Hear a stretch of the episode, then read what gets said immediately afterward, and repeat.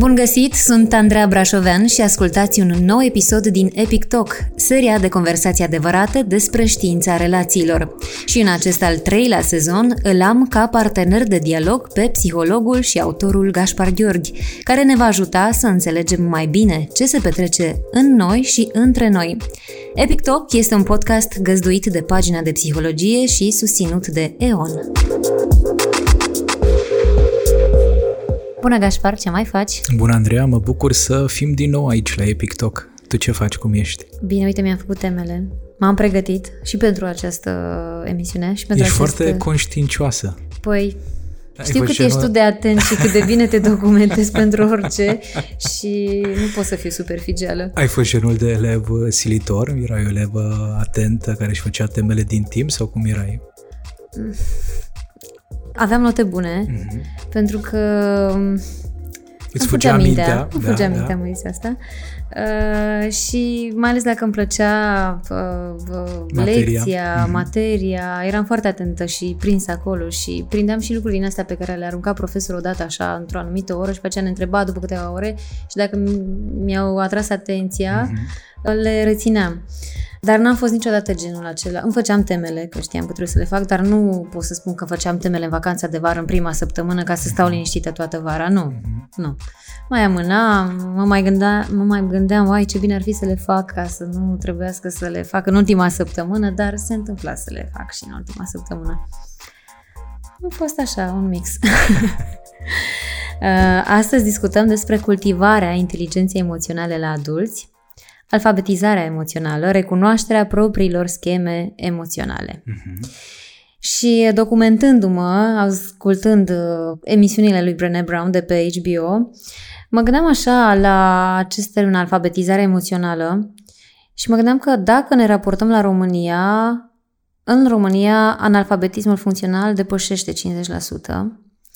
Și mă întrebam, oare ce procent de analfabetism emoțional există în România. Dacă ne gândim mai ales la perioada comunistă și la toate uh, restricțiile pe care le-am avut, acel comportament de ai grijă ce faci și ce spui ca să nu vadă vecinii sau ai grijă ce spun vecinii și așa mai departe.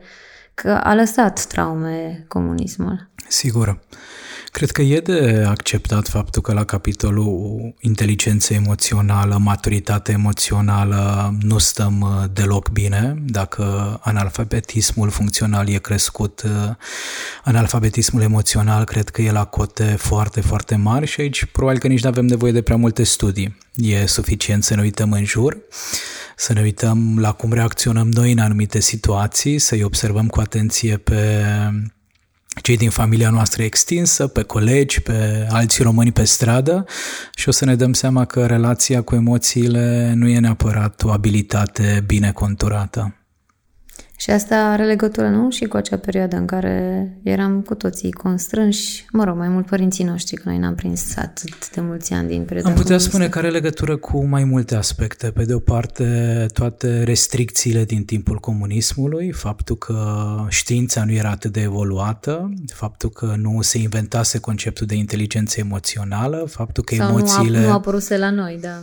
Sau nu apăruse la noi, faptul că emoțiile inclusiv în uh, lumea asta a psihologilor, emoțiile erau considerate ca fiind irelevante, inutile, ceva ce doar te încurcă, îți complică existența, mai degrabă să fim niște oameni raționali, pragmatici, cu gândire critică, cu o judecată bine dezvoltată, ce atâta simțire, ce atâtea emoții. Și aici ajung la citatul de la care voiam să pornim, Așa. Uh, al lui Antonio Damasio, profesor de neurologie, psihologie și filozofie, care mm-hmm. spune așa – nu suntem mașini de gândire, suntem mașini de simțire care gândesc. Da. Deci nu suntem mașini de gândire, suntem mașini de simțire care gândesc. Și cred că ai mai menționat. Mm-hmm. Psihologia emoțiilor spune asta, că noi oamenii înainte de toate simțim și abia după aceea gândim și acționăm. Iar Damasio e, e unul dintre preferații mei și mă bucur că ai găsit acest citat pentru că noi n-am vorbit despre el. E prea puțin cunoscut el în România, însă e unul dintre curajoșii la nivel internațional care au îndrăznit să studieze emoțiile, să mute focusul atenției dinspre gândire, rațiune și comportament și către emoții și în continuare e o voce puternică și un cercetător important pe partea asta. Brené Brown vorbește în aceste episoade foarte mult despre emoții uh, și spune că greșeala cea mai mare pe care o facem noi despre noi este să credem că suntem ființe gânditoare, că suntem ființe antrenate cognitiv, care adesea se împiedică de emoții și revin la partea gânditoare, când de fapt, mai presus de toate, suntem ființe emoționale care gândesc din când în când. Aceeași idee exact. sub cu alte Prezentată cuvinte. cu alte cuvinte chiar ne gândim așa, nu? Că noi suntem oamenii, spre deosebire de alte animale, da? Asta ne diferențiază gândirea, dar până la urmă emoțiile cred că ne, ne fac mai speciali, nu? Exact. Cred că ne-a fost indusă această idee cum că noi uh, ar trebui să gândim înainte de toate și a fost uh, toată această perioadă de glorie a inteligenței cognitive, când tot ceea ce conta era să fii cât mai isteț, cât mai deștept, să ai răspunsurile la tine. Și să... este important în continuare să gândim. Una n-ar este. trebui să anuleze pe alta. Sigur este, doar că după aceea a venit uh, perioada inteligenței emoționale și oamenii au ajuns la concluzia că da, e important să cunoști foarte multe lucruri, însă nu e suficient pentru a putea să te orientezi în lume, pentru că dincolo de toate aceste informații din mintea ta, sunt și toate aceste mesaje pe care le transmite corpul. Și dacă nu reușești să le faci față, să le gestionezi, sunt două variante, fie te lași copleșit de emoțiile negative, fie ți amorțești absolut orice emoție. Și aici exact așa cum spune și Brené Brown, nu ne putem amorți doar emoțiile negative, furia, frustrarea, rușinea, vinovăția, ci automat ne amorțim și paleta de emoții pozitive.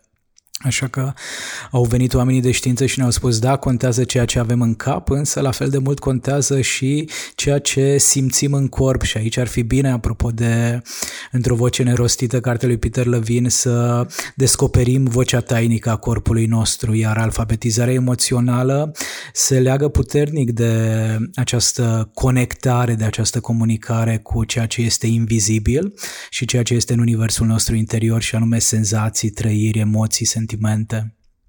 Uh, tot Brené Brown, prietena noastră Brené Așa, Brown. da. Ce bine sună prietena noastră Brené Brown. Da. Uh, spunea așa că dacă ținem un pahar cu apă fierbinte și îl vărsăm pe mână, centrii durerii care se activează în creier sunt aceiași centri de durere care mm-hmm. se activează dacă ne simțim excluși social, respinși sau izolați. Da.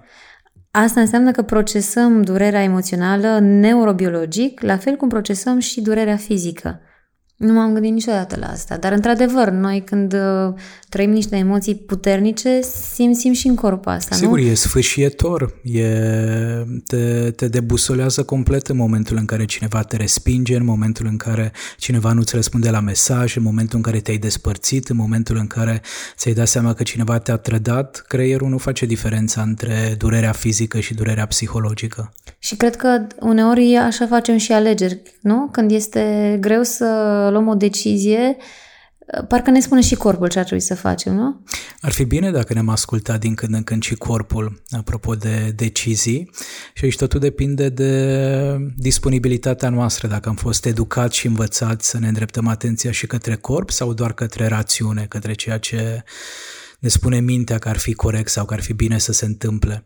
Și din păcate, pentru că nu avem această perspectivă asupra durerii, asupra suferinței psihologice și emoționale, rata tulburărilor de sănătate mentală a crescut foarte, foarte mult.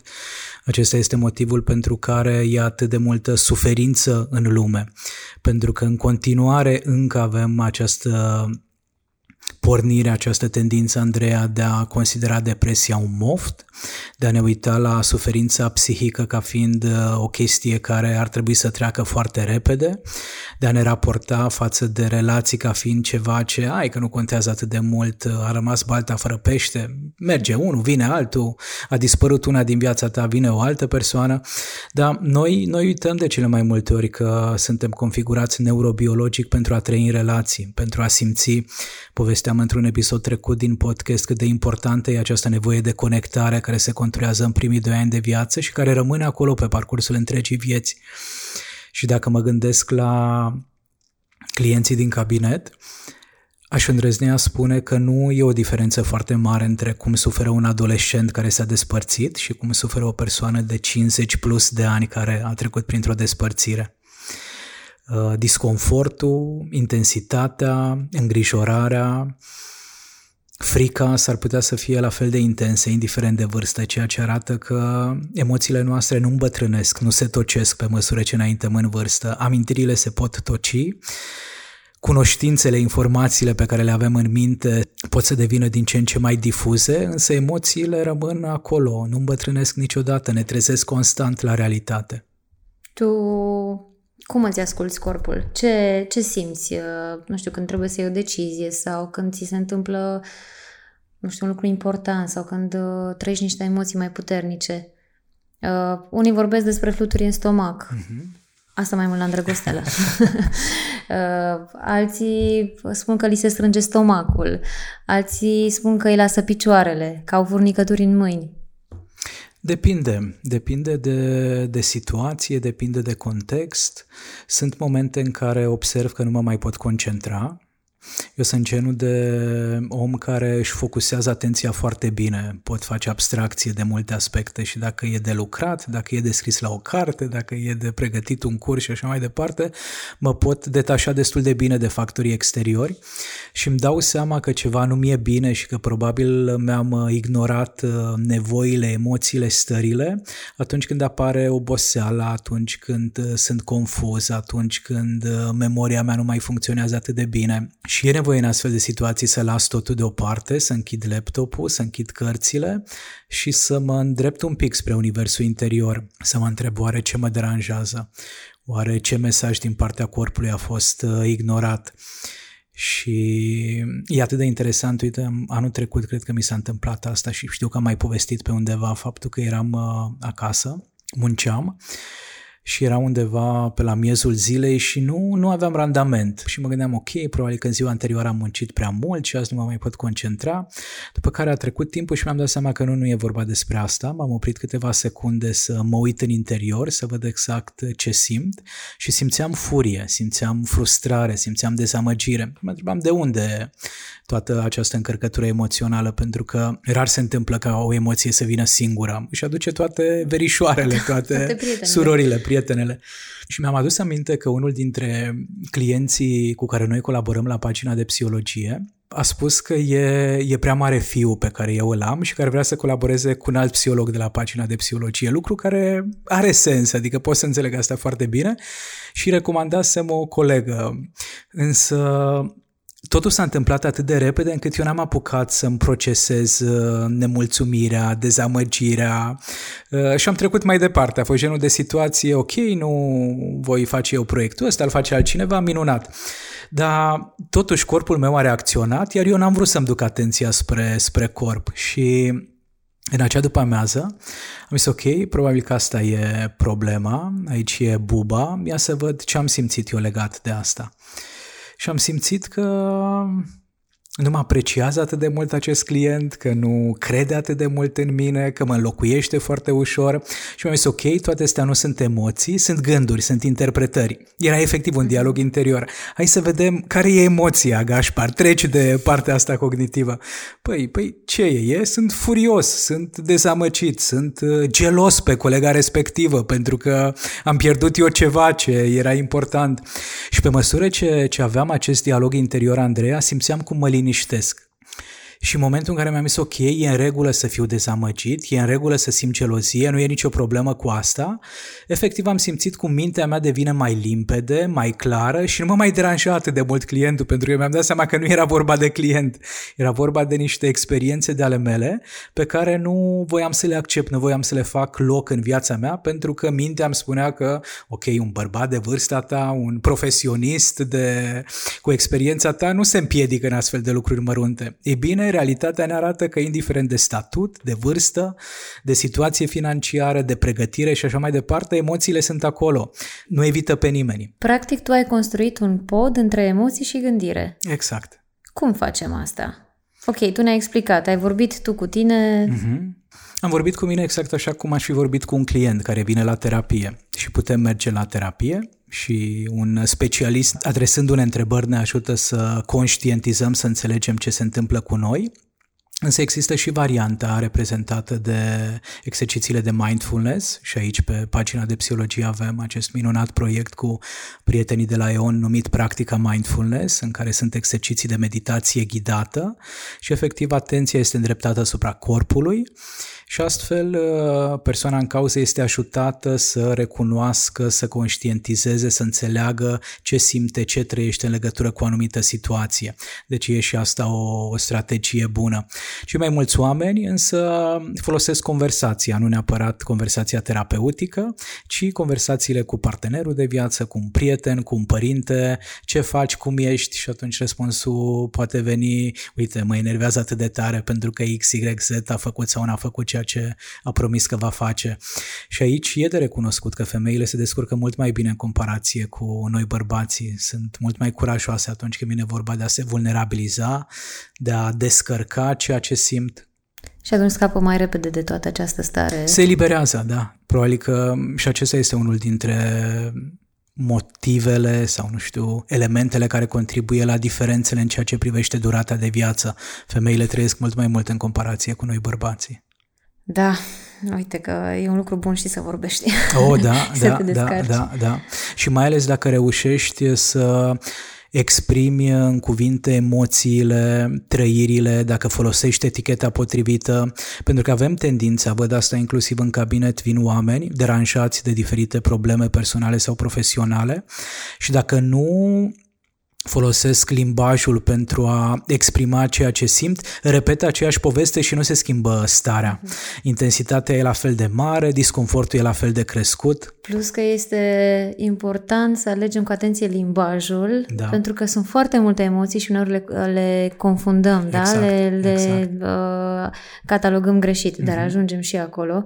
Uh, aș vrea să vorbim puțin, pentru că ascultam pe Brené Brown și vorbește despre emoție ca fiind biologie, biografie, comportament și povestea uh-huh. din spatele uh-huh. acelui comportament. Da. Explică-ne puțin. Adică sunt uh, emoția biologie.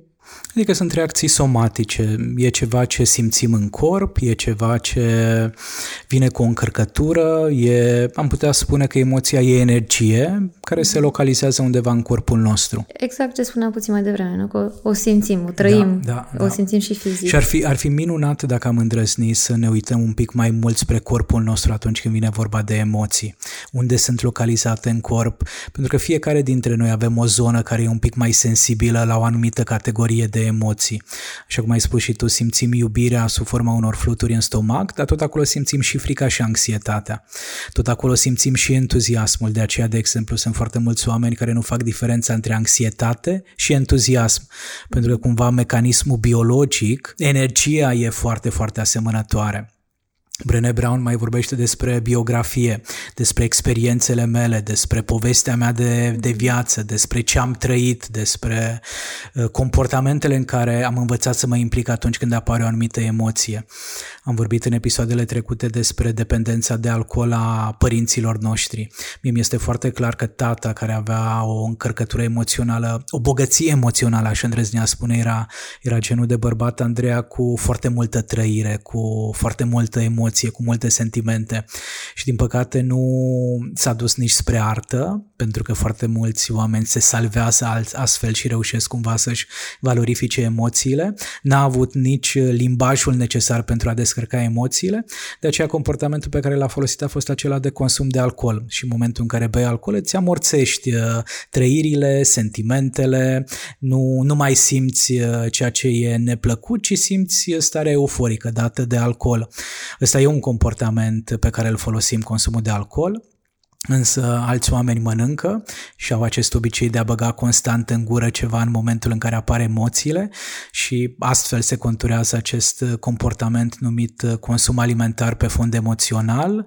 M-am certat cu copilul, m-a deranjat ceva din ce a spus șeful sau colega și nu stau să-mi îndrept atenția asupra corpului, să văd exact unde simt emoția și așa mai departe, ci iau un fursec și îl bag în gură, după care mai iau uh, o bucată de ciocolată și o bag în gură și e un comportament pe care îl alții folosesc. Alții fumează țigară după țigară, exact, exact, alții... exact. Merg la sport, fac o serie de lucruri, însă sunt și sau oameni... Shopping. Sau shopping.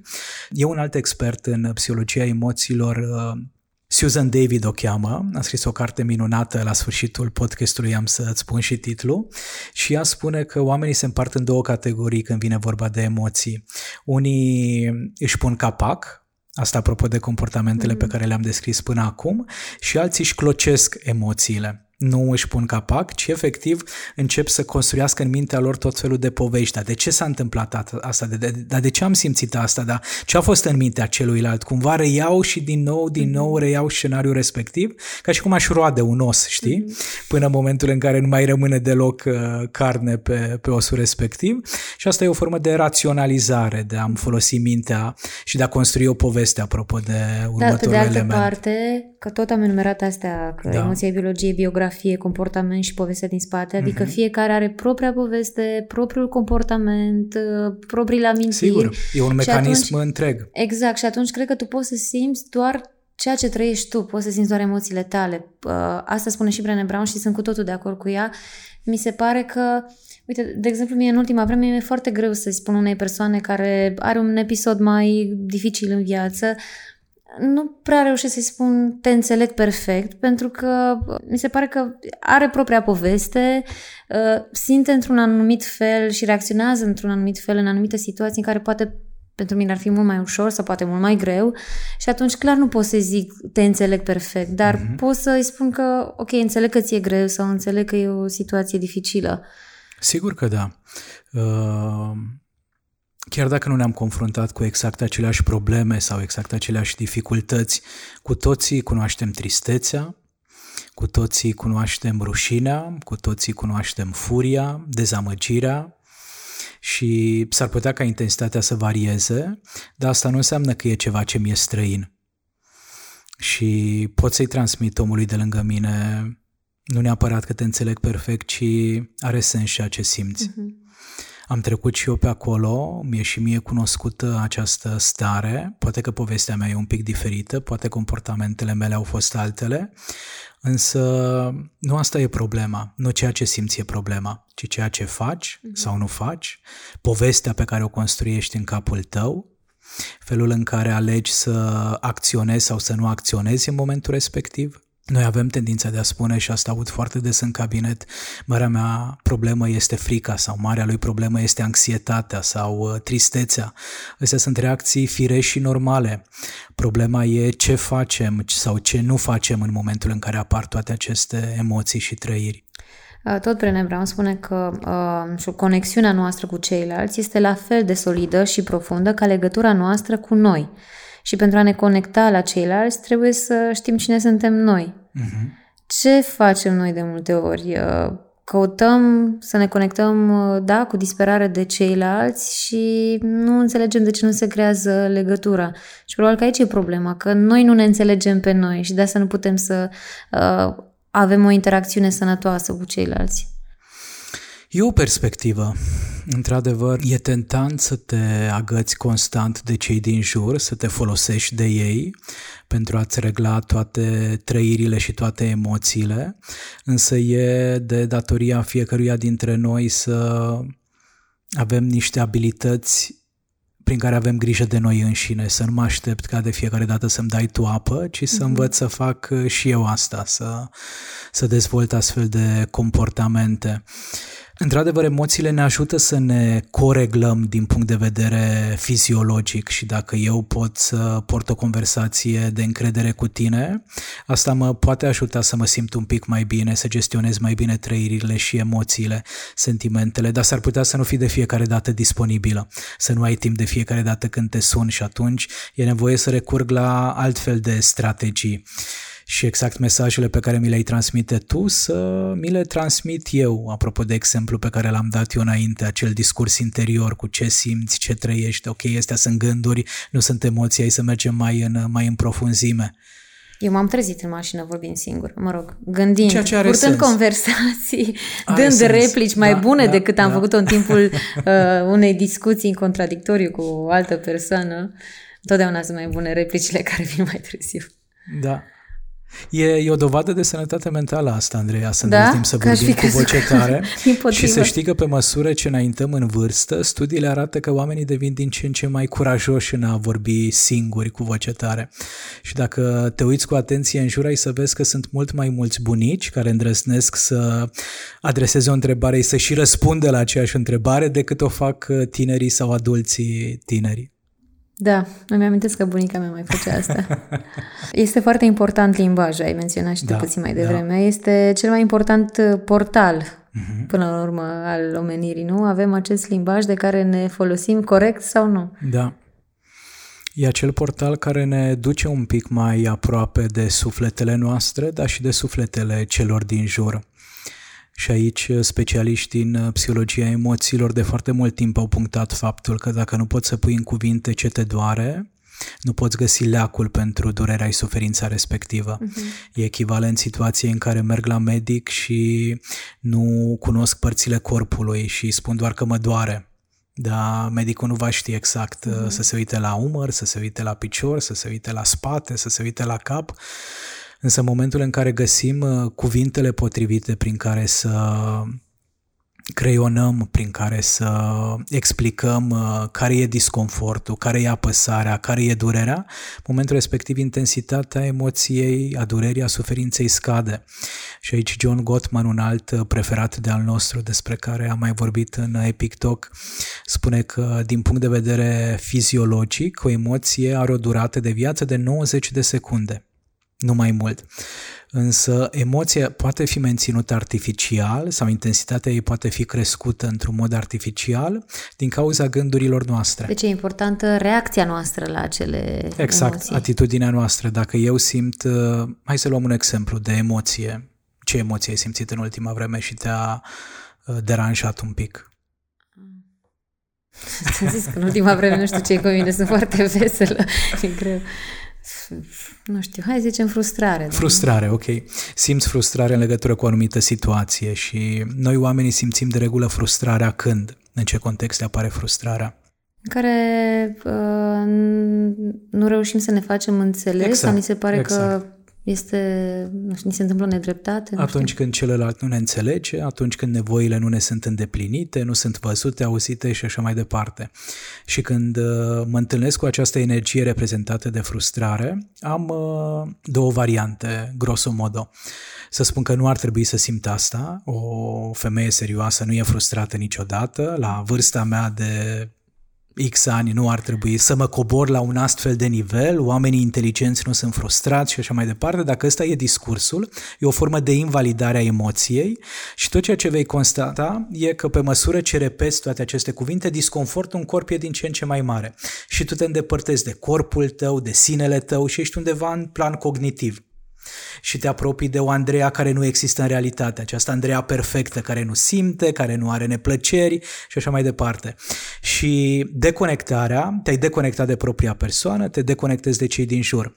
Dacă însă Raportarea este alta. Ok, am conștientizat că e frustrare, nu e neapărat emoția mea preferată, nu mi-aș dori să fiu o frustrată de dimineață până seara, da, tuturor li se întâmplă. Frustrarea face parte din categoria emoțiilor universale, umane. E în regulă să fiu frustrată. Nu e nicio problemă cu emoția mea.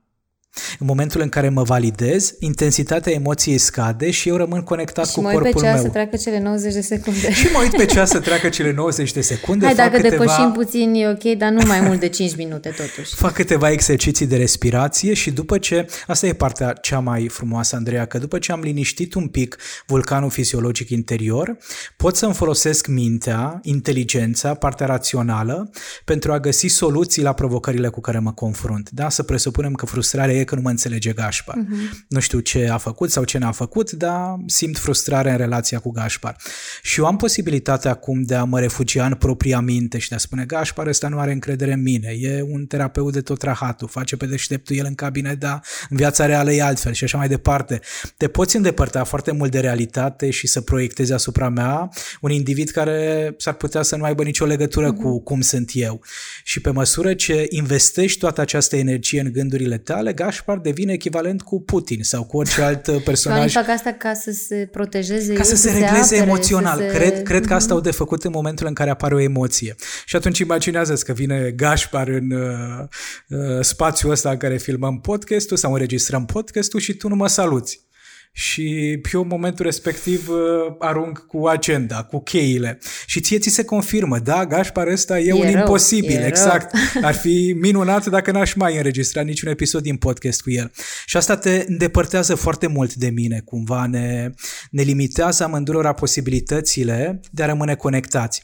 Dacă însă atitudinea e alta și spui, bun, e în regulă să simt din când în când frustrare, te-ai liniștit din punct de vedere emoțional și o să spui care e următorul pas inteligent pe care l-aș putea face. Să vorbesc cu Gașpar, să-i spun, uite, data trecută când am înregistrat un alt episod din podcast, mi s-a părut că și așa mai departe, asta m-a deranjat și știu că e ceva ce ține de mine, mi-asum responsabilitatea față de asta, însă pentru că relația noastră contează, vreau să vorbim despre asta. Gașpar, dar dacă mă enervezi așa de tare, când, când vin la tine să avem discuția uh, Bănuiesc că nu în momentul în care sunt foarte nervoasă, nu? Ar trebui să mă calmez. Ar fi, ar fi indicat într-adevăr să nu vii când ești turată la maxim, pentru că s-ar putea să uh, nu fie... Tu să te simți foarte atacat și Exact, eu... exact. Știi ce se întâmplă? Uite, un sunet pe care o să-l fac în momentul în care cineva țipă, strigă la noi și ne ia prin surprindere, creierul nostru nu aude, nu poate deșifra mesajele transmise cognitiv, uh-huh. ci tot ceea ce percepe creierul nostru e asta. Atât. Mm-hmm. Și după aceea tu te uiți nedumerită spre mine, dar de ce nu înțelege bou ăsta? Se uite la mine ca vițelul la poarta nouă și nu înțelege nimic. Mai degrabă să inițiezi un dialog cu mine și să mă întrebi dacă e momentul potrivit să vorbim despre asta atunci când cât de cât poți să-ți gestionezi trăirile. Să spui, uite, nu va fi o conversație ușoară, E în regulă, conversațiile dificile fac parte din viață, uite ce mă deranjează pe mine, XYZ. Am auzit un termen nou, Granularitatea emoțională. Uh-huh. Ce înseamnă asta? E un termen introdus în literatura de specialitate de această Susan David, despre care am uh, amintit. Granularitatea sau granulația emoțională se referă la capacitatea de a diferenția între emoții foarte, foarte asemănătoare. Uh-huh. De exemplu, între frică și anxietate sau între depresie și tristețe. Stres, copleșire. Exact, exact, mm-hmm. exact. Toate acestea sunt uh, trăiri asemănătoare, însă pentru a le liniști cu adevărat e nevoie să găsim eticheta potrivită pentru trăirea respectivă, să nu le confundăm. Și dacă le confundăm, s-ar putea ca uh, noi și corpul nostru să trăiască și acea emoție pe care S-ar putea să... O catalogăm ca fiind uh, cea inițială, dar de fapt e greșită. S-ar putea să trăiască și acea emoție. Pentru că, uite, de exemplu... Sau s-ar putea să nu se liniștească deloc uh-huh. corpul nostru. Stres, uh, copleșire uh-huh. sunt confundate uneori. Uh-huh. Când ești stresat, e una. Da. Ești probabil agitat, ai exact. multe pe cap, încerci, îți dai seama că încerci să rezolvi niște lucruri. Când ești copleșit, deja mi se pare că e mult mai grav înseamnă că deja ai cam cedat și ești da. într-un punct destul de mort. Exact. În starea de copleșire spune John Kabat-Zinn foarte frumos că sistemul nostru nervos sau psihicul nostru nu mai poate procesa realitatea. Sunt atât de multe informații încât nu procesezi realitatea, e echivalent momentului în care trag scaunul de sub tine și tu ai căzut. Mm-hmm. Asta este starea de copleșire. Nu mă mai pot orienta și atunci am nevoie să identific eticheta corectă pentru emoția pe care o trăiesc ca să știu ce mă ajută în situația respectivă. Iar pentru starea de copleșire, recomandarea numărul 1 e non-activitatea, să nu fac nimic o perioadă de timp. o pauză. Exact, pe când dacă vine vorba de stres, acolo am nevoie să fac lucruri, să fac exerciții de respirație, mindfulness, sport mm-hmm. și așa mai departe, să-mi pun corpul în mișcare sub o formă sau alta. Și cât ar trebui atunci când ești copleșit, cât de mare ar trebui să fie pauza asta? Cam cât ai nevoie până îți limpezești mintea, până îți revii. Pentru că Cred Brené că... Brown dădea, prietena mhm. noastră, mm-hmm. da, da, da. dădea exemplu de pe vremea când era când uh, ospătar, da, da, ca să-și plătească studiile și spunea că acolo, și mi se pare foarte, foarte interesant că mm-hmm. acolo chiar îți dădea o pauză când vedeau că... O pauză de 10-15 minute, exact. parcă Da, o pauză ei. în care se ducea fie la țigară, fie mm-hmm. în camera uh, frigorifică, mm-hmm. spunea, mm-hmm. nu? Se da, întindea pe da, jos și da. stătea acolo. Uh, după care se pare că și uh, revenea. Și uite, tot Brené Brown uh, a anunțat uh, acum la sfârșitul lunii mai că și-a un sabatic de trei luni. Nu a punctat exact de ce, care sunt mm-hmm. motivele foarte clare, a dat ea câteva explicații, însă ar putea fi vorba tot de o stare de copleșire, epuizarea asta pandemică, război și așa mai departe. Am muncit foarte mult noua ei carte, show-ul de pe HBO Max și așa mai departe.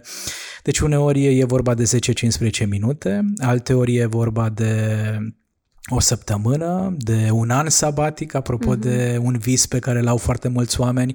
Eu începând de anul trecut, tocmai pentru a gestiona un pic mai bine starea de copleșire, mi-am uh, oferit uh, această libertate, această permisiune de a avea o zi fără device-uri electronice o zi pe lună în care nu mă uit pe telefon deloc, e închis, nu verific mail-ul, nu pornesc televizorul, nu aparatul de aer condiționat, nu, adică mă țin la distanță de orice, orice chestie electronică. Stai acasă? E de regulă o zi în care încerc să mă țin la distanță de orice formă de Cred stimulare. Cred că mai simplu, în natură. E, fie în natură, fie, fie acasă și e, e o modalitate de a mă regenera absolut excepțională. Și cum te simți după o zi ca asta în care... Pentru că și eu îmi propun de multe ori măcar să stau mai mm-hmm. puțin Pe uh, telefon. cu ochii în telefon, să uh, nu mai răspund atât de rapid, parcă îmi stau pe creier. Dacă văd că am mesaje pe WhatsApp, parcă îmi stau pe creier. Mm-hmm și mă deranjează foarte tare, repede, repede să răspund ca să știu că am rezolvat asta. Dar nu bifat.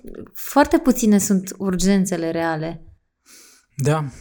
Apropo de cum mă simt, uh, sunt diferite stări pe care le am. Într-o primă fază e gândul la care îmi spune nu, nu vreau să deschid telefonul și mail-ul pentru că știu ce se întâmplă după o zi întreagă în care n-am răspuns. Se adună, se adună multe mesaje. Uh, Uh, însă mă simt mult mai relaxat dincolo de asta. Pot face față mai ușor provocărilor, sunt un pic mai uh, mai așezat, aș îndrăznia spune.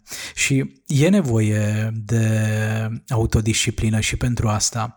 Mi-aduc aminte prima dată când uh, mi-am propus să am o astfel de zi fără device-uri și cu mintea mi-am spunea, bun, dar dacă te sună pacienții, clienții, dacă cineva are maximă nevoie de tine, nu te găsește și așa mai departe și am zis, ok, nu, nu sunt atât de important pentru nimeni. Cu siguranță lumea asta va merge mai departe și dacă nu am eu acces la social media, mail și conversații telefonice. Sau măcar internetul să-l pornim din când în când.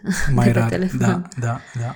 Uh, vorbeai puțin mai devreme despre faptul că a crescut numărul uh, persoanelor care suferă de depresie și știi, dacă ne uităm așa, bine, Într-adevăr, de trei luni și jumătate este acest război care e foarte aproape de noi.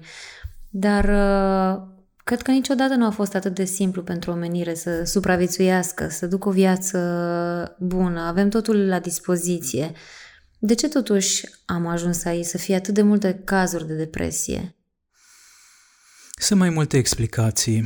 Una dintre cele mai recente ipoteze pe care eu le am e că odată cu acest boom pe tot ceea ce înseamnă calitatea vieții, noi ne dorim să ne întâlnim doar cu confortul. Nu ne mai dăm voie să ne întâlnim cu disconfortul. Mm-hmm. Și ne amorțim emoțiile cum știm și cum putem. Facebook, Instagram, Netflix, haine, Asta vreau să te întreb, pentru că inclusiv acolo vedem și alegem să vedem doar lucrurile frumoase, Sigur. nu? Sigur. Ca asta ne place. Nu, vreau să, nu vrem să intrăm pe Instagram și să vedem problemele altora, exact. că ne exact. ajung ale noastre, nu? Exact. Și această dependență pe care ne-o cultivăm, această obsesie, Andreea, față de pozitiv, față de frumos, gândește pozitiv, nu ai de ce să fii trist, nu ai de ce să fii frustrată, nu te uita la partea negativă a lucrurilor, uită-te doar la lucrurile pozitive și așa mai departe, cred că e contribuie la toată această stare depresivă. Să pe știi care... că mi-am notat și asta, ți-am zis că mi-am făcut temele și chiar mi-am notat asta, dacă Așa. poate fi această pozitivitate toxică. Poate fi, poate fi. Nu îndrăznim să vorbim despre ea, pentru că ne este teamă de cum vor reacționa cei din jur, însă din punctul meu de vedere, lucrurile sunt un pic mai complexe decât par la o primă vedere și există în uh, psihologia emoțiilor uh, două categorii de specialiști, unii care spun că ne naștem cu anumite emoții și alții care spun că emoțiile se dezvoltă, se dobândesc pe parcursul vieții. Cei care spun că ne naștem cu emoțiile au identificat șase-șapte emoții de bază frica, furia, tristețea, dezgustul, uimirea, bucuria, rușinea, depinde de părerea expertului. Și din cele șase-șapte emoții de bază, doar una dintre ele am putea spune că are o valență pozitivă, bucuria și surpriza, surprinderea, depinde. Eu sunt genul care nu reacționez foarte bine la surprize. Uh, ceea ce înseamnă că, din punct de vedere evoluționist, noi avem nevoie de toate aceste emoții, așa numite dificile sau negative, pentru a supraviețui și cred că inclusiv pentru a rămâne fresh din punct de vedere mental, pentru a ne păstra luciditatea. Iar dacă noi ne negăm emoțiile negative, le minimalizăm, vine mintea și ne spune că nu ar trebui să simțim asta, e ca și cum ne-am autosabota, autosacrifica, autotraumatiza. Deci ar fi bine să ne schimbăm un pic uh, viziunea și să primim cu aceeași deschidere, spune psihologia budistă, și emoțiile negative cu care primim uh, emoțiile pozitive și să ne uităm la emoții ca la niște musafiri. Asta mi s-a părut uh, o metaforă foarte frumoasă când am citit-o într-o carte de-a lui Dalai Lama, că de fapt emoțiile sunt niște musafiri pe care ar fi bine să-i primim cu brațele deschise. Și ajungem iarăși la discuția cu noi înșine, nu? Da, da, da. ok, ai venit tristețe, bun. Ce cauți tu aici? De ce ai venit? Ok, cine te-a adus? Cu ce da, gânduri? Da, da. Bine, dar să nu stai mult. Exact. Uite, apropo de tristețe și apropo de depresie, cred că dincolo de această tendință a noastră de a fugi de disconfort, o altă explicație, și asta deja vine dinspre relațiologie, știința relațiilor, despre care noi am mai vorbit în sezonul 2, mi se pare, tristețea care se află la baza depresiei Andreea s-ar putea să fie cea mai importantă emoție atunci când vine vorba de conectare. Și să ajungem să trăim atât de multă depresie ar putea să fie cauza faptului că ne-am pierdut conexiunile cu cei din jurul nostru. Și când spun conexiuni, nu mă refer la faptul că bârfim, că vorbim despre vreme, despre ce a făcut Andreea Esca sau despre ce a făcut nu știu ce altă vedetă și așa mai departe. Nu asta înseamnă conectare. Conectare înseamnă să avem 10, 15, 20, 30 de minute în care să vorbim despre ce se întâmplă cu tine și ce se întâmplă cu mine, în care să ne asigurăm că în acest spațiu invizibil dintre noi e loc și pentru problemele noastre, pentru plângerile noastre, pentru nemulțumirile noastre. Iar dacă noi nu mai îndrăznim să purtăm astfel de conversații sincere pentru că nu vrem să ne întâlnim cu nimic negativ, pentru că nu vrem să ne pierdem echilibru, pentru că nu vrem să ne dăm peste cap zenul și așa mai departe, ne pierdem conexiunile. Fizic suntem alături de ceilalți, dar psihologic, emoțional, sufletește, suntem la mii de kilometri distanță. Așa că dacă ne-am uitat inclusiv la tristețe cu alți ochi, s-ar putea să înțelegem un pic mai bine ce contează pentru noi și aici le recomand tuturor celor care ne ascultă, dacă n-au văzut Întors pe dos, uh, renumita peliculă uh, da. exact da. făcută de cei de la Pixar, respectiv Disney, în care tristețea e emoția principală. Da și mi se pare că îi ajută pe copii, pe adolescenți, pe părinți să se uite la toate aceste emoții dintr-o altă perspectivă, cu alți ochi.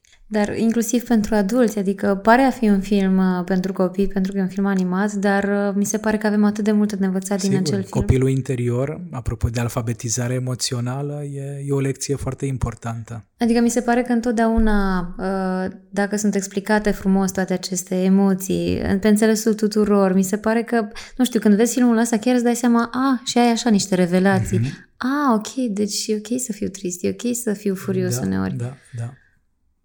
Da, chiar uh, recomand și eu filmul acesta. Uh, ți-ți place să te uiți la filme triste? Da, îmi plac filmele triste. Pentru că asta se întâmplă cam cu toată lumea. Fiecare dintre noi cred că la un moment dat se uită și are o plăcere în a se uita la un film trist, chiar dacă știe că uh, finalul. Ne, ne validează o parte din uh, experiențe, din uh, trăiri. Uh, filmele... Ne face oameni. Exact, nu? ne umanizează. Ne umanizează. Da, da, ne apropie, ne transmit că ceea ce simțim și ceea ce trăim uh, are sens, nu e ceva neobișnuit. Uh. E adevărat că avem nevoie și de comedii și de filme light care să ne bine dispună, însă complexitatea noastră, așa cum spuneam, e atât de mare încât avem nevoie de acces la cât mai multe contexte care să ne valideze emoțiile. Și apropo de tristețe, apropo de filme triste, e un alt autor, Susan Kane, care a publicat de, de curând o carte absolut fenomenală despre tristețe, despre cum anume ne poate apropia această emoție pe unii de alții și punctează inclusiv importanța filmelor uh, melodramatice.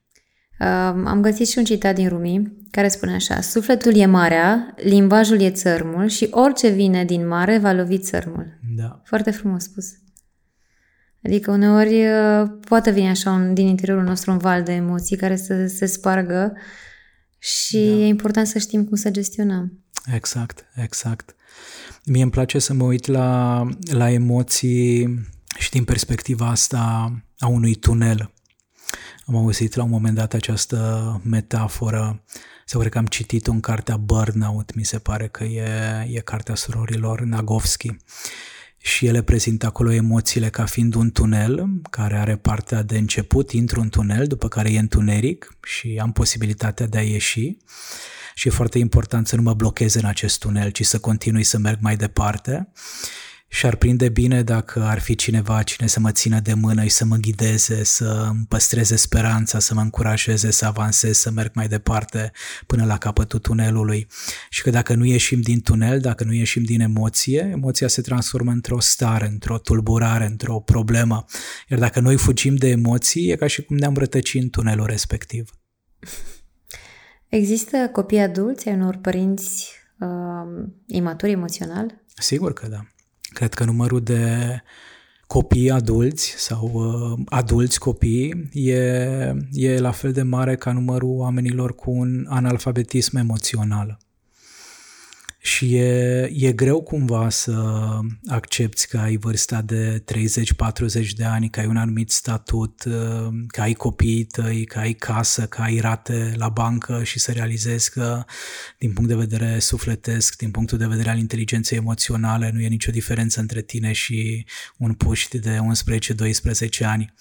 Iar dacă nu ai o maturitate psihologică, ego nu-ți va da voie să te uiți în direcția respectivă, să faci ceva pentru a recupera toate aceste restanțe la capitolul inteligență emoțională. Și acum pot să dau, cred că, și exemple. Profesori care sunt deranjați, de exemplu, atunci când un copil pune foarte multe întrebări sau când da. are, vine cu o altă variantă de răspuns la care profesorul nu s-a gândit și îl deranjează lucrul Sigur. acesta și nu reușește să accepte că acel copil nu e obraznic, mm-hmm. așa cum sunt catalogați de foarte multe ori copii curioși, ci pur și simplu are o curiozitate și vrea să afle lucruri. Exact, exact. Dacă, dacă am îndrăznit să ne împrietenim mai mult cu emoțiile noastre, cu siguranță lumea asta ar funcționa mult mai bine. Copiii nu s-ar mai simți atât de amenințați la școală, profesorii nu ar mai intra atât de ușor în burnout, cadrele medicale nu s-ar mai confrunta cu toată această epuizare la capitolul empatie și compasiune. Probabil că autoritățile, conducătorii țărilor ar lua mai multe decizii înțelepte pentru comunități, pentru popor părinții poate că și-ar uh, putea exprima iubirea față de copii într-un mod mai sincer, într-un mod mai autentic. N-am mai alergat atât de mult după jucării scumpe, după device-uri scumpe, ci ne-am dat seama că, de fapt, conexiunea emoțională e ceea ce ne dorim cu toții și ceea ce căutăm. Am avut de curând o conversație cu Franco Staseschi, cel care a scris cartea Cele cinci invitații, mm-hmm. despre care știu că vom vorbi aici la, la Epic Talk și Franco Staseschi, care a condus pentru mai mulți ani un hospice zen cu peste o mie de paturi, a ajutat mii de muribuni să treacă de pragul morții. Și mi-a spus că sunt două întrebări pe care noi oamenii ni le adresăm din nou și din nou la sfârșitul călătoriei. Una dintre ele e dacă am fost iubit cu adevărat și dacă am iubit cu adevărat. Wow ceea ce din nou ne duce către emoții, către latura invizibilă, către toată această conectare care se pare că dă sensul existenței noastre. Deci nu se întreabă nimeni uh, până la urmă, la final, uh, dacă a construit o casă suficient de mare, dacă a avut suficiente mașini sau uh, hainele da, cele da, mai scumpe. Da. Dacă am avut suficienți de mulți followeri pe Instagram sau dacă am câștigat suficient de mult din XY proiect și dacă am cunoscut iubirea în această viață și dacă le-am lăsat celor din jur senzația că i-am iubit.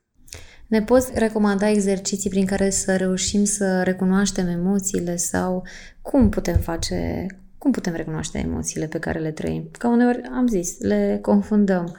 Sunt aceste exerciții care se folosesc de regulă în grădinițe și care pornesc de la teoria asupra emoțiilor a lui Paul Ekman și care presupune să ne uităm la diferite fețe de oameni și să recunoaștem uh, cum este exprimată non-verbal frustrarea, furia, tristețea, recunoștința, încântarea și așa mai departe. Și chiar, uh, chiar ajută genul ăsta de, de exerciții. Uh, Beletristica, de exemplu, e o activitate foarte bună pentru a ne cultiva alfabetizarea emoțională și de ce? Pentru că de foarte multe ori un autor de beletristică găsește cuvintele pentru a exprima o serie de trăiri, o serie de experiențe pe care le-am avut și noi, dar pe care nu am reușit să le exprimăm în cuvinte pentru că nu avem un vocabular atât de nuanțat. Mm-hmm. Iar dacă vine un client la mine în terapie și îmi spune, Gașpar, vreau să lucrăm pe partea asta de alfabetizare emoțională și așa mai departe, îi recomand să citească cât mai multă beletristică. Uh, studiile de specialitate ne arată de asemenea că învăța o limbă străină e o modalitate foarte bună de a ne cultiva inteligența emoțională pentru că în limbi diferite există cuvinte diferite pentru a exprima ceea ce și trăim. că în limba germană ar fi sunt cele, cele mai multe, mai multe exact, da. exact, se pare că sunt cele mai multe etichete pentru, pentru emoții. Recomand de asemenea emisiunea lui Brené Brown de pe HBO Max și recomand și toate conversațiile intime pe care le putem purta cu oamenii dragi nouă atunci când vine vorba despre o muzică pe care o ascultăm, atunci când vine vorba despre un film pe care îl urmărim, atunci când vine vorba despre o situație politică pe care o analizăm, despre un context pe care îl vedem pe stradă, sunt multe situații în care eu mi-aduc aminte unul dintre momentele marcante din copilăria mea și îmi pare atât de rău că nu am apucat să-l abordez cu nimeni atunci acest moment. Eram pe stradă, mergeam spre piață, mi-aduc aminte foarte, foarte clar și un bărbat și a lovit uh, partenera, a lovit femeia de lângă el, i-a dat o palmă, iar pentru mine a fost șocant. Văzusem violență îndreptată asupra copiilor, dar nu văzusem violență îndreptată asupra adulților și mi-aduc aminte și acum toată agitația din corpul meu și toată uh, neclaritatea și toată neliniștea și efectiv mintea mea nu putea să, să proceseze, să înțeleagă ce, ce se întâmplă. Și dacă unul dintre adulții din jurul meu ar fi văzut asta sau dacă și-ar fi îndrăznit să inițieze un astfel de dialog cu mine pornind de la, de la ce am văzut, cred că nu ar mai fi fost uh, ceva atât de memorabil după decenii bune de atunci. Deci ne putem folosi de astfel de momente pe care le vedem pe, pe stradă sau în parc. Mergem cu copilul în parc și vedem un părinte mai agitat sau o bonă care smucește, scutură copilul. Am putea vorbi cu copilul nostru despre ce credem că simte acel copilaș, ce trăiește acel copilaș, uh, ce emoție oare e prezentă și la copil și la bonă. Adică ideea nu e să îi împărțim în victimă și agresor, ci efectiv să normalizăm emoțiile și să vedem ce putem face în astfel de situații și mulți dintre copiii părinților cu care eu lucrez în cabinet știu deja că atunci când apar emoțiile intense avem de respirat. Inspirăm, ducem aerul până în abdomen, îl reținem câteva secunde după care expirăm pe nas sau pe gură sau chiar îmi spun părinții că gașpar de dimineață am fost un pic mai, mai agitat sau mai agitată, știi, pregătirea pentru școală și așa mai departe și copilul mi-a amintit, mama, respiră, ăsta e momentul în care e important să respiri. Pentru că ei au început să învețe și la școală da, și da, devin la școală, la grădiniță, părinți. exact, exact. Cărți pe care le recomanzi? Recomand cu mare drag uh, Atlas of the Heart al lui uh, Brené Brown și e prima carte a lui Brené Brown care nu se va traduce nici într-o limbă, rămâne doar în limba engleză. Deci pentru cei care așteaptă varianta sau ediția în limba română e important de știut că nu, Brené Brown a decis să rămână doar în limba engleză. Însă avem și în limba română cărți pe care le putem parcurge, de exemplu Agilitatea emoțională a lui Susan David, despre care am amintit în cadrul acestui podcast. Am mai vorbit noi în sezonul trecut despre Dă-ți voie să simți, cartea lui Mark Brackett, care e foarte, foarte valoroasă și cu multe explicații apropo de emoții. Ce mai e la categoria emoții și inteligență emoțională? Multe articole Cărțile pe pagina lui... de psihologie. Da, da, da. Cărțile lui Daniel Goleman de asemenea sunt uh, utile din, din acest punct de vedere. Cărțile lui Paul Ekman, articolele de pe, de pe pagina de psihologie și toate acele momente concrete de viață, Andreea, în care simțim că s-a activat ceva în corpul nostru și putem alege începând de astăzi să ne îndreptăm atenția spre corp, fără să ne lăsăm seduși doar de poveste și doar de minte. Și dacă facem asta suficient de des, va deveni un impuls, un reflex la fel de puternic ca orice altă deprindere pe care am exersat-o suficient de mult. Mulțumesc tare mult, Gașpar! Mulțumesc frumos și eu, Andreea!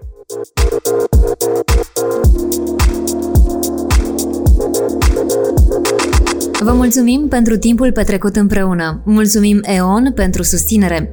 Cu mai multe informații și sugestii practice despre iubire, cuplu, parenting, dar și multe altele, vă așteptăm pe pagina de psihologie.ro, cea mai îndrăgită platformă de psihologie relațională din România. Pe curând!